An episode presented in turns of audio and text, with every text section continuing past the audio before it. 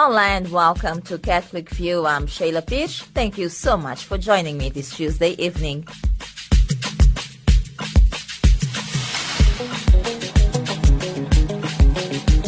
Coming up in today's broadcast, we'll be taking a look at the upcoming general elections in Kenya. But first, as usual, we begin with some of the stories that made headlines in the Catholic Church and in Africa today.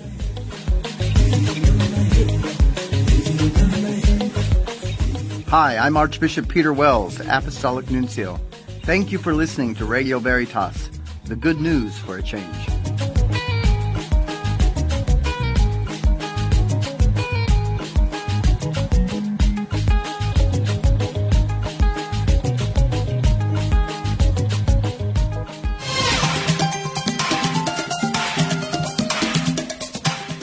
Your headlines this Tuesday evening, Pope responds personally to Nigerian priests on acceptance of bishop.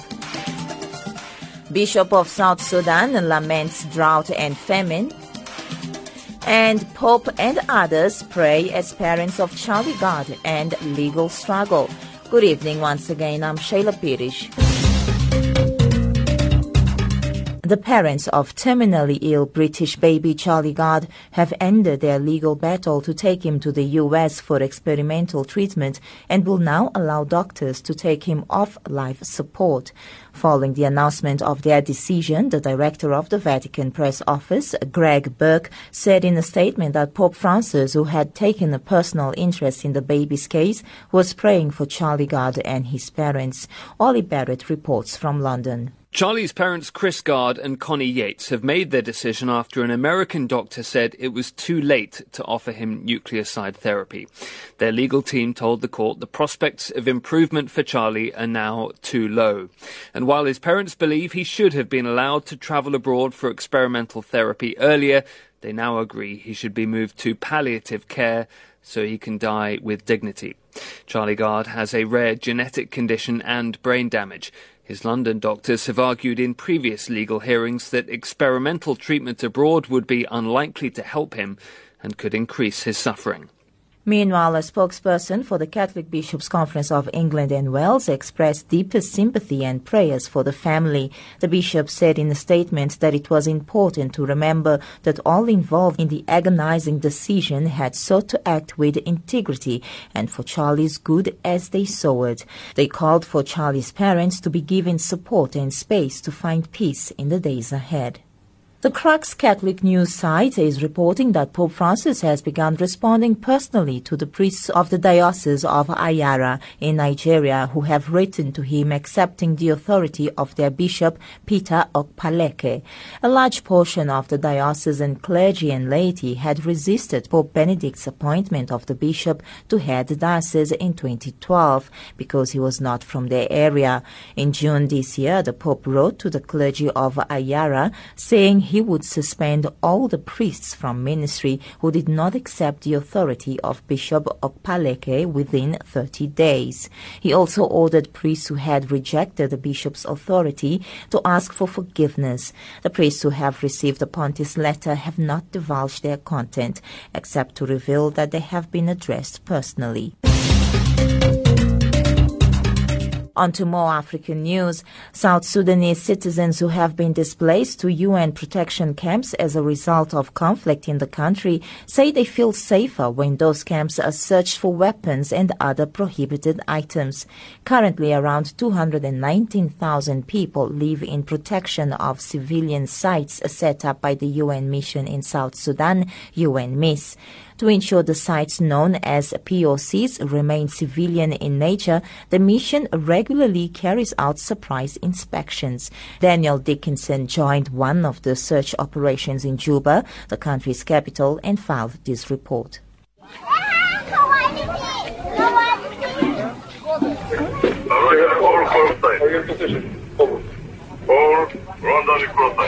Hello? Is anybody there? Salam alaikum. Tamam? Yeah, we are just uh, on. We are doing search operation. Can we come in, please? Okay, thank you. Please. Cynthia Anderson is an officer from Ghana who's serving in the UN police force UNPOL.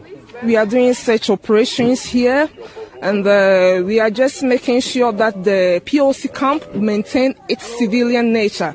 We are looking for weapons or implements or anything that will endanger the security of the people of the POC. You know, one of the key uh, mandates is uh, protection of civilians. So we want to make sure that the civilians here are protected. She's leading five police officers from Nepal and Rwanda, one of around 20 teams involved in the surprise search operation. The inspections are generally welcome, according to the camp community chairperson Bang Lul Guer. This such operation is good because it will uh, improve the life of the community in the camp here, because there is uh, some element who can disturb uh, people do people feel reassured when UNPOL comes round? Yeah, they feel happy because they see the, the UNPOL it is protecting the family. This fence camp is one of seven established by UNMISS to provide refuge to 219,000 civilians who fled their homes after conflict broke out in December 2013. That's okay, it's cleared, so we can go out now. The three-hour search operation is almost over, and an assessment is being made of the confiscated items. They include machetes, knives, uniforms, and illegally brewed alcohol. Significantly, neither firearms nor ammunition were recovered. Joachim Bergström is the UNPOL ground commander for the operation. It's for the people inside to have a place to feel safe and also for the UN to show um, our counterparts uh, outside that we're not taking side in this conflict. To what extent is this a deterrence against people bringing weapons into the camps? They know every now and then we will have searches. The chances of getting caught are there. In some way, that might uh, deter people from bring, bringing firearms inside. The camps are a key element of UNMISS's mandate to provide a protective environment for civilians. Meanwhile, the mission is working with the government to create the conditions for people to return to their homes. However, drought and famine have only added to the misery of the civil war in South Sudan. Monsignor Erkolano Lodu, the Bishop of South Sudanese Diocese of Yei, on the border of Uganda and the Democratic Republic of the Congo, says the country is on the edge of the abyss. It needs a big, big way of response to alleviate the situation. People are dying. Let us be human, all of us. Those who are dying are human beings. And, and, I think that is what I really mean. We need humanitarian support. It is a situation which, uh, because of war, produces uh, famine, suffering, of hunger. And it is a situation actually of fear. And it is a situation in which uh, people are desperate.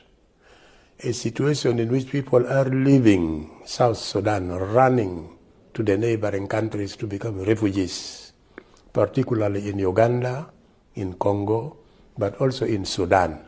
They go to Sudan, Sudan, which, with which South Sudan was a part of. The desired independence in 2011 opened a new horizon for a population hitherto united by a common goal. Along with their separation from Sudan, they hoped that the peace they longed for would be attained, following the civil war which Sudan experienced between 1985 and 2005. The bishop laments that the international community, which enthusiastically welcomed this process, has now forgotten his country. We need the mediation. We need the support from the international community. It doesn't mean that we cannot solve this problem. The solution must come from us, but we need to be helped to find that solution. So, from that point of view, again, I can say that yes, we may feel abandoned. Uh, and, and, and, and I don't think it is right for international community to be tired of helping South Sudan that got independent with enthusiasm to abandon South Sudan into its, the misery of fighting itself. Some 120,000 people are at risk of starvation in a country where even in the 21st century, parents are forced to deny themselves food in order to feed their children. There are many people in isolation who cannot even flee and who need help by air. However, other international crises have taken over all of the attention and funds of humanitarian organizations, causing South Sudan to disappear from the map. Bishop Lodu asked that we do not let his people die of hunger and that he be given the opportunity to return to enjoy the hope of peace, which was born in his country only six years ago.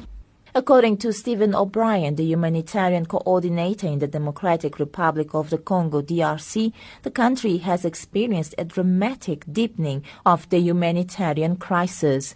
Matt Wells reports. During two days of travel outside the capital, Kinshasa, Mr. O'Brien visited some of the communities most affected by the crisis, including Tshikapa in the restive Kasai region, where a year of conflict and rights abuses has displaced around 1.4 million. Violence in the five provinces making up the Kasais has pushed thousands of children out of school, and 600 cases of sexual-based violence have been reported since last year. The UN Relief Chief said millions of men, women, boys, and girls were suffering from violence, disease, and malnutrition. In the last 12 months, we have seen a dramatic deepening of this very acute crisis here in DRC. In fact, the number of internally displaced persons here in DRC has jumped from 2.2 million to 3.8 million in just six months. And this now represents the highest IDP population of any African country. Mr. O'Brien called for safe access for courageous humanitarians who are doing their utmost to ensure that aid reaches the most vulnerable in remote areas. Apart from record levels of IDPs, DRC is also dealing with a steady flow of refugees from neighbouring Burundi, Central African Republic, and South Sudan. In other stories making headlines today, a Vatican official has addressed the UN meeting on migrants and development and emphasized the right to remain in one's homeland in dignity, peace, and security. The Undersecretary of the Section for Migrants and Refugees of the Dicastery for Promoting Integral Human Development, Jesuit Father Michael Czerny, said yesterday that no one should ever be forced to leave his or her home due to lack of development development or peace. Linda Bordoni has more. Father Michael Czerny, who is the Under Secretary of the Section for Migrants and Refugees in the new Vatican Dicastery for Promoting Integral Human Development, focused his intervention on the need to promote a culture in which the consequences and impacts of migration become an opportunity for human growth, for encounter, and for dialogue.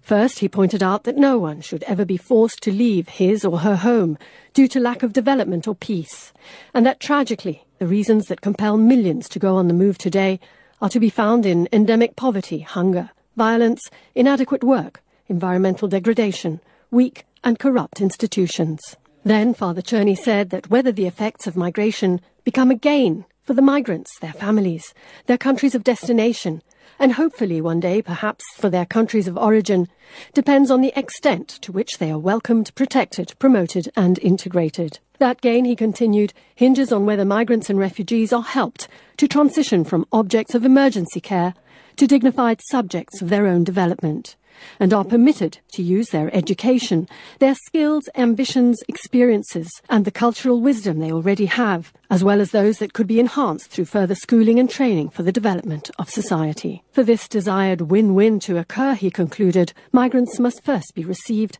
and treated as human beings, with dignity and respect for their rights, and they must be protected against all forms of exploitation and from being permanently cast away, whether socially, economically or legally.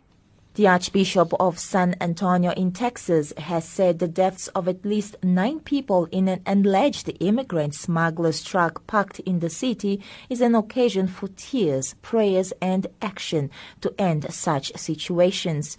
Calling it an incomprehensible tragedy, the Archbishop said there were no words to convey the feelings of sadness, despair, and even anger at the completely senseless deaths of nine people from heat exhaustion exhaustion and suffocation. He prayed for the victims and all victims of human trafficking. 30 adults and children are in a serious condition in hospital as a result of their ordeal. The president of the French Bishops' Conference has issued a statement on the anniversary of the killing of Father Jacques Hamel. Two members of ISIS slit the 85 year old priest's throat on July 26, 2016, while he was celebrating Mass.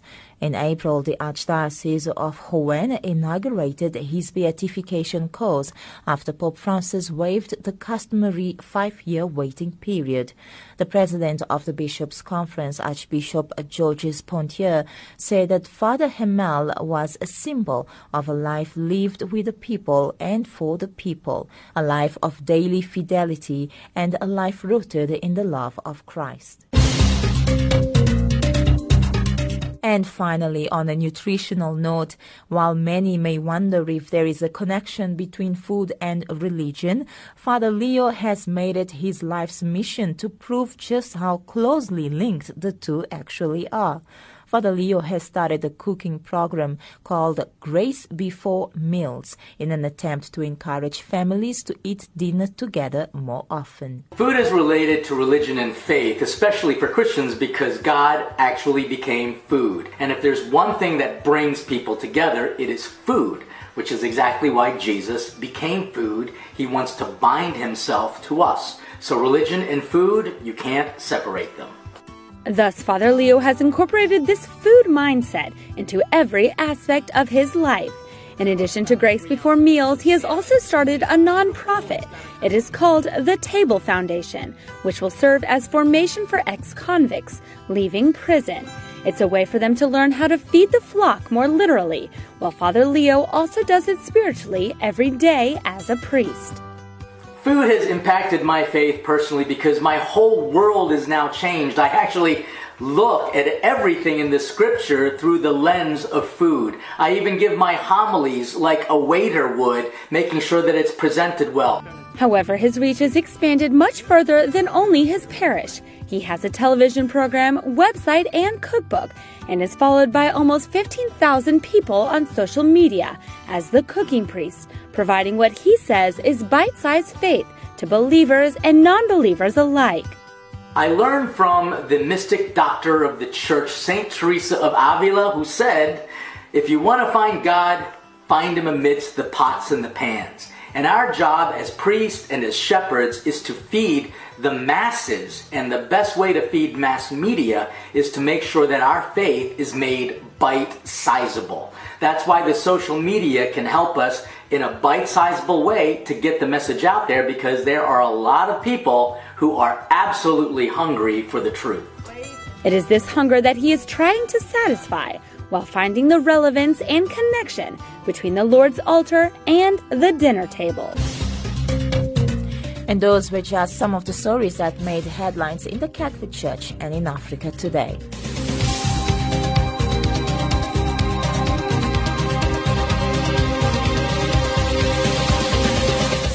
You're still listening to Catholic View, and I'm Sheila Pires. Thank you so much for joining me this evening. Coming up next, we take a look at the role of the Catholic Church with regards to the upcoming general elections in Kenya.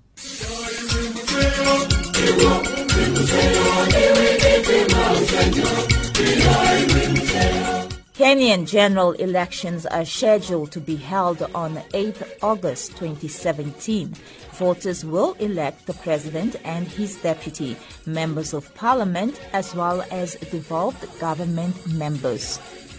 Kenyan Catholic bishops have on several occasions appealed to the country's political leaders and aspirants to conduct themselves peacefully and to ensure that whatever they do is in the interest of Kenyans and promotes peace and unity. Mr. Anthony Mbandi is in charge of Caritas Justice and Peace in Kenya. He has been speaking to me about the role of the Catholic Church with regards to the upcoming general elections. In terms of political tension, uh, it's quite tense in terms of uh, uh, trying to make sure that people do not go get to a point whereby um, they, are physically uh, contesting with each other, physically fighting. Uh, at the moment, uh, we have two uh, major parties fighting it out. We have the opposition party and we have the ruling party, which has been there for the last, let's say, four and a half years now. And uh, what has been happening in the last, uh, let's say, two and a half years or so, the opposition party has been building a case for saying the ruling party is not doing uh, what it was supposed to do, and also creating what we call a scenario for contesting all the issues that uh, the, the, the, the, ruling party has been uh, trying to put across. On the other hand, we have the ruling party which is very bent on ensuring that uh, we do have uh, elections in uh, August this year. So now the church has been trying to balance the two because you see the opposition is arguing that uh, they don't care about the elections as long as they feel they are not free. While these other guys are saying that uh, the constitution is paramount and elections have to take place. So that antagonism is what the Catholic Church has been trying to tell them. Let's find a compromise. What would you determine as credible elections? And you, what would you, would you determine to change some of these constitutional deadlocks that would allow for the people to believe their perception of elections were correct. So this is the scenario we have. Now let's talk about the Catholic Church. How involved or how vocal is the Catholic Church concerning politics in Kenya? The Catholic Church is very much involved uh, from the national level all the way down to the local level, I mean at the parish level. And the Catholic Church has only one clear message that we have to have credible and peaceful elections. And the Catholic Church is also insisting that people have to look at um, leaders, not parties, because in Kenya our party system is not a principal system. We are we have to look at leaders, individual leaders, and ask yourself, will these people be a people servant, or are you electing uh, as if uh, are you electing somebody who is a warmonger? Are you electing somebody who is going to bring disappointment to the community? So the Catholic Church is asking people to study the leaders, study the issues that they are presenting, and then ask themselves, in pure conscience, is this the right thing to do? Now, the bishops have also been quite vocal about tribalism. What is happening with regards to that in the country? The bishops have uh, clearly written out a pastoral letter indicating that people should look beyond this and listen to the issues that the, the, politicians are presenting. Obviously, this is an uphill task. Uh, Kenya, where we are right now, there is still a lot of uh, ethnicity being the, the, the, basis of political processes rather than issues. Uh, the current government, the current president is trying to work very hard to try and present issues. But even when you look at the ground, some of the political leaders are losing uh, traction even when they discuss issues. Uh, more people are more interested to discuss uh, rhetoric. I, want, I find they call it rhetoric. So uh, there is a lot of work being undertaken by the bishops in terms of trying to present at the national level and also at the level they're trying to work on civic education, trying to educate the people on the virtue of voting for the right leaders and why we need to listen to the issues and not so much uh, being tribally uh, aligned. Over the years in different African countries, we have heard bishops condemning priests from talking about politics uh, during homilies and so forth whenever a country is approaching elections. Is that the case in Kenya? Are priests not allowed to talk at all about politics in church? How far is the church involved when it comes to guiding the people, encouraging people to go out and actually register and vote? And the fact of encouraging people to register and vote, the church has been very much involved. And that's why I say, like, since uh, uh, um, uh, the, the campaign, the message has been make sure you study your leaders, do your civic duty, and vote. Make sure you are peaceful. You do not have to fight people for you to have uh, uh, for you to have elected leaders. Um, in terms of uh, influencing in one direction or the other, the church has been very categorical that we do not want politics inside the church. We are this. Ours is to deal with spiritual perspectives. So what they have, uh, uh, the, the, bishops have instructed is that even in church they do not allow any more politicians to come and make speeches during this election period. They have also said that they will not allow people to come to church wearing particular uh, party party regalia. For example, on Sunday, you're not expected to go to church wearing the t-shirts of a particular party. So this is something that the church has made very clear that we are not going to allow the politics to come into the church, but we give people freedom to make their expressive opinions out there, as long as they are not uh, infringing on each other's rights. What role does the Justice and Peace Department play uh, when it comes to elections, for example? How involved are you? Okay. Uh, the Justice and Peace Commission uh, is given a very clear mandate by the Bishops' Conference to be able to uh, bring issues around governance, uh, electioneering, uh, human rights perspectives, and all that. And uh, this time around, especially the, during the elections period, the Justice and Peace Commission normally has a lengthened campaign message, and this year's message is credible and peaceful elections. That is the message that they actually gave out this year during the election campaign. And uh, they also engaged beyond just the Catholic Church. They also engaged with other civil society and other other church organizations uh, to try and build consensus on what Kenyans believe should be credible and peaceful elections. And this is where the church is now also trying to influence others to maintain peace in the society. Um, and also to study issues, to study the questions of governance. When you have, uh, for example, a member of parliament who is representing a constituency, the church is asking the constituents to ask themselves, who is this person? Are they able to deliver for us? What are the issues we are facing as people? So that we do not get this rhetoric of supposedly because I belong to a particular party. But the question is, is that person the right leader? Do they have the credentials that you're looking for in a leader? So that is what the, the, the, the, Justice and Peace Commission is looking at. Questions on governance, questions on human rights, questions on um, accountability, transparency and, uh, and accountability. So we are feeding international councils of Catholic bishops, and the bishops are then feeding to the wider uh, Justice and Peace, uh, not just the peace, the civil society as well as uh, uh, other church organizations. So in these particular elections, um, there's a very strong push for peaceful elections because we see uh, uh, one side of the divide is pushing for. Um, I mean, when you hear somebody stand on a podium and say that it is do or die, then that's the wrong message you're sending to society. You're telling them that if you do not get peace, you die, and that's not correct there is life after the elections, and this is what the church is trying to portray, that you, you, you need to keep the peace and remind people that elections is not a matter of life and death. It means there is going to be life after elections, and you have to study the leaders who are telling you to do or die, or do or die, and think about it very hard because of your children.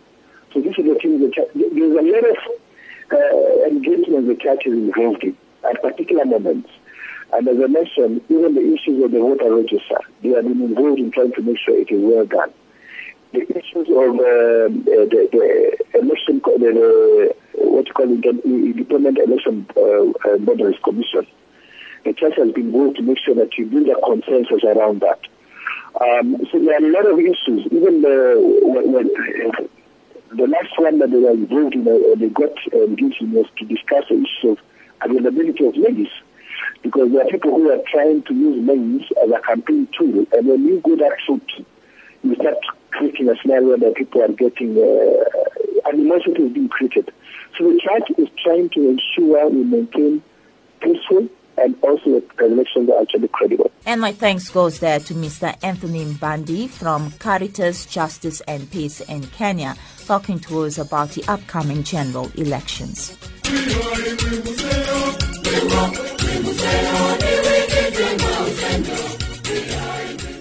Well, that brings me up to time. This has been your Tuesday's edition of Catholic View, a program produced and presented by Sheila Pires for Radio Veritas. Should you wish to get in touch with me, feel free to send me an email, shayla at radioveritas.co.za. Thank you so much for listening. I'll be back again tomorrow evening at the same time. Until then, God bless you and ciao ciao. I'm Sheila Pires.